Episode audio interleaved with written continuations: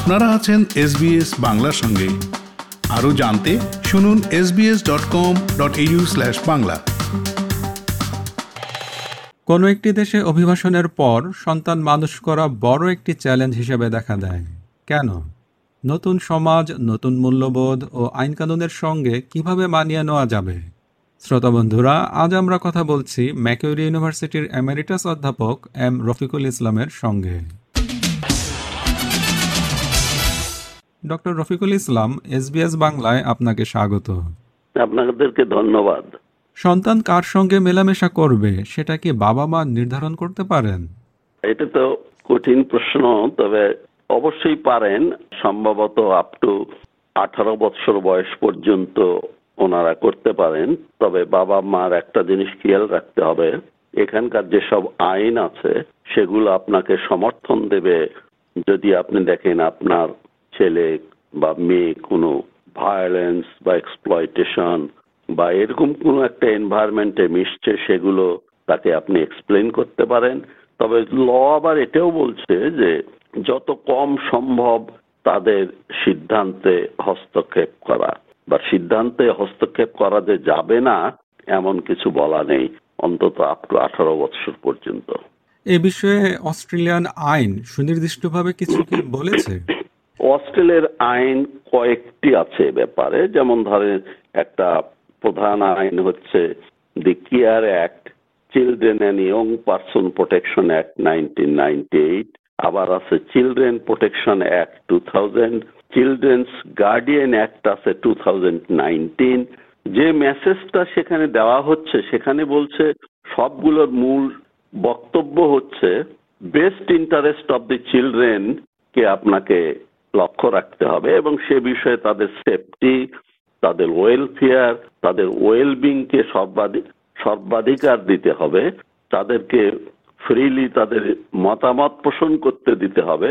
তবে ল এটাও বলেছে, আমি কোট করতে পারি according to the culture religion disability language and sexual orientation সুতরাং আপনারা খুব ভালো করে জানেন এবং আপনার শ্রোতা বন্ধুরাও ভালো করে জানেন যে অস্ট্রেলিয়াতে multicultural society multi religious multilingual society এখানের আইন কিন্তু আপনাকে কালচার বিসর্জন দিয়ে এদের সঙ্গে মিশতে বলেনি বা রিলিজিয়নকে বিসর্জন দিয়ে আপনাকে এদের সঙ্গে মিশতে বলেনি।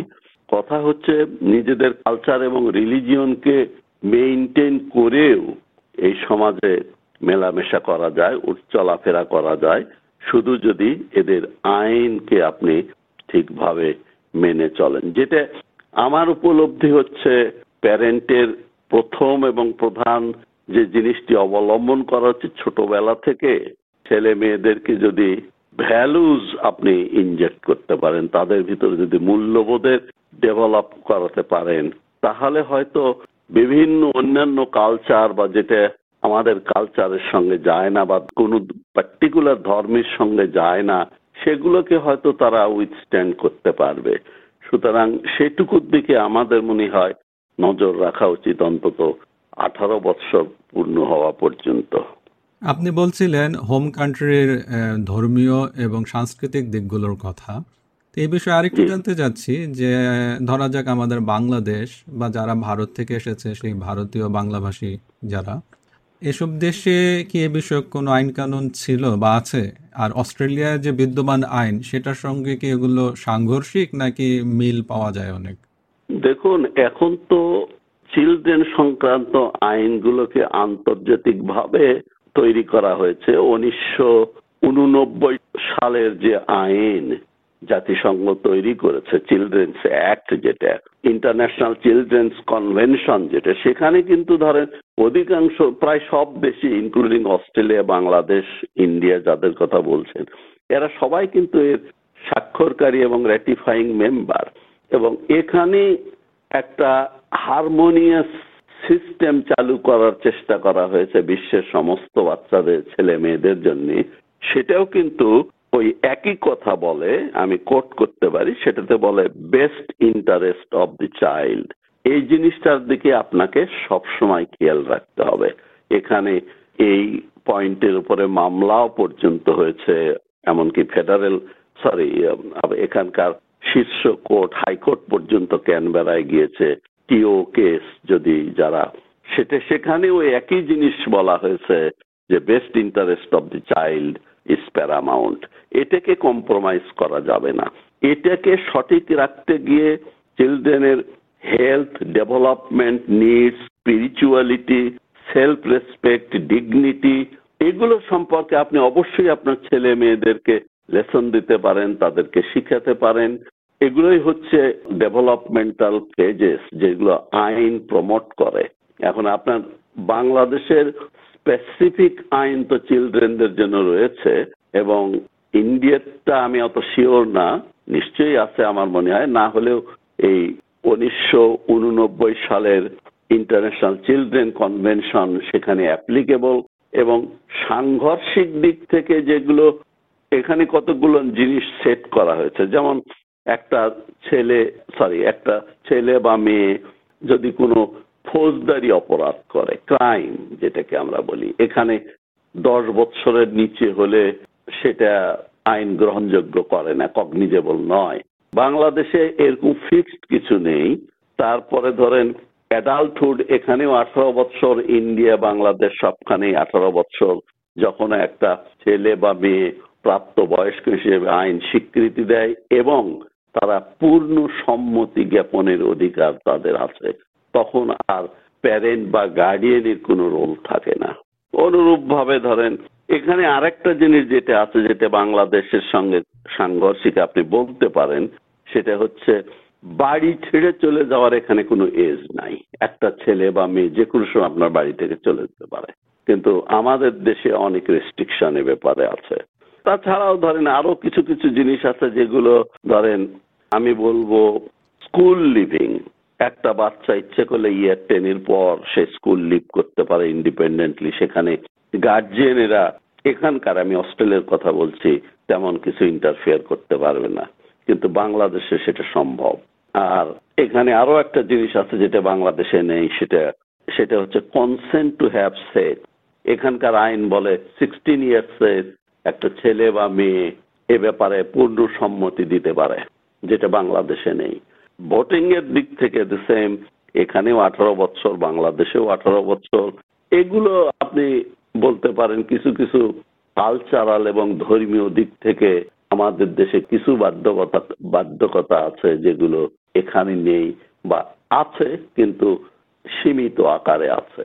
আমরা কথা বলছিলাম যে আঠারো বছরের কম বয়সী শিশুদের বিষয়ে।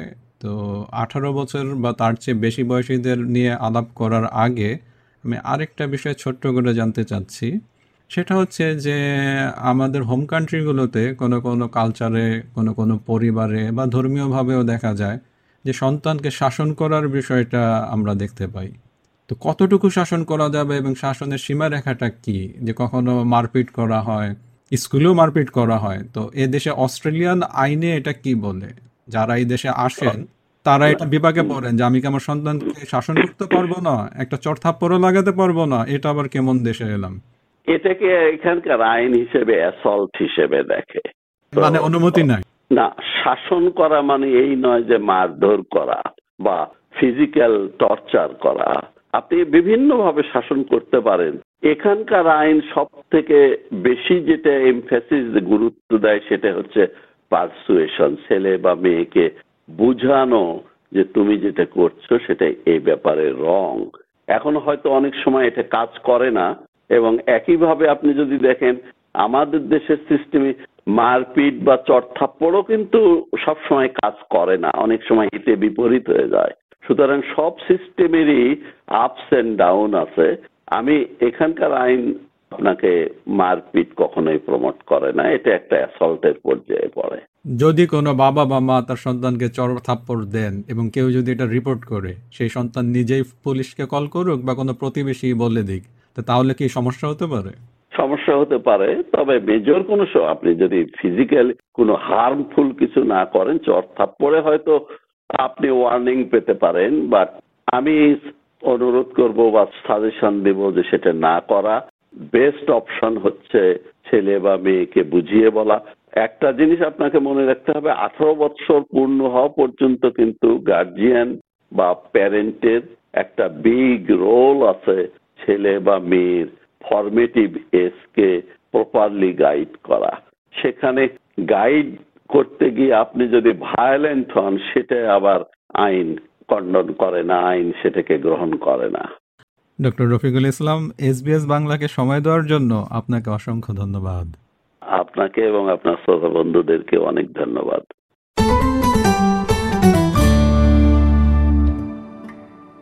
ডক্টর রফিকুল ইসলামের সাক্ষাৎকারটি শুনলেন। অস্ট্রেলিয়ায় সন্তান প্রতিপালন নিয়ে আমরা আপনার আশা, আকাঙ্ক্ষা, উদ্বেগ এবং অভিজ্ঞতার কথা শুনতে চাই। আমাদেরকে ইমেল করুন Bangla dot program at SBS dot com dot AU ঠিকানায় কিংবা যোগাযোগ করুন এসবিএস বাংলার ফেসবুক পেজে এরকম গল্প আরও শুনতে চান, শুনুন Apple podcast Google podcast Spotify কিংবা যেখান থেকে আপনি আপনার পডকাস্ট সংগ্রহ করেন।